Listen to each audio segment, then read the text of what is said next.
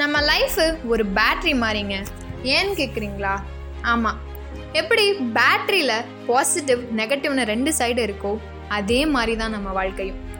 எந்த ஒரு விஷயமா இருந்தாலும் அதில் ஒன்று பாசிட்டிவ் எண்ட் இருக்கலாம் இல்லைன்னா நெகட்டிவ் எண்ட் இருக்கலாம். கொஞ்சம் யோசிச்சு பாருங்களேன். இது வரைக்கும் நம்ம லைஃப்பில் நடந்தது எல்லாம் அப்படி தான் இருந்திருக்கும். ஃபார் எக்ஸாம்பிள் நம்ம பிஸ்னஸில் தோற்றுருக்கலாம் ஸ்டடீஸில் தோற்றுருக்கலாம் லவ் ரிலேஷன்ஷிப் ஃபேமிலி இப்படி எதில் வேணாலும் நெகட்டிவ் எண்ட் வந்திருக்கலாம். நீங்கள் ஒரு பிஸ்னஸ் ஸ்டார்ட் பண்ணி அது லாஸ் ஆகி இருக்கலாம் ஏதோ ஒரு காம்படேட்டிவ் எக்ஸாமுக்கு ப்ரிப்பேர் பண்ணி கரெக்டான ஆப்பர்ச்சுனிட்டி கிடைக்காம போயிருக்கலாம்.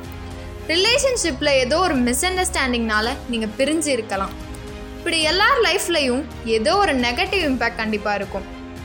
எப்படி ரிமோட்டில் பேட்ரி பவர் போயிட்டா அதை தூக்கி போட்டுட்டு வேற ஒன்று போடுறோமோ அதே மாதிரி தான் நம்ம வாழ்க்கையும். எதுலையாச்சும் ஒரு நெகட்டிவ் எண் வரும்போது அதுதான் லைஃப் ஃபுல்லாக தொடரும்னு நினைக்காம அதை மறந்துட்டு பாசிட்டிவ் மைண்டோட பாசிட்டிவ் எண்ணை நோக்கி நம்ம போகணும்.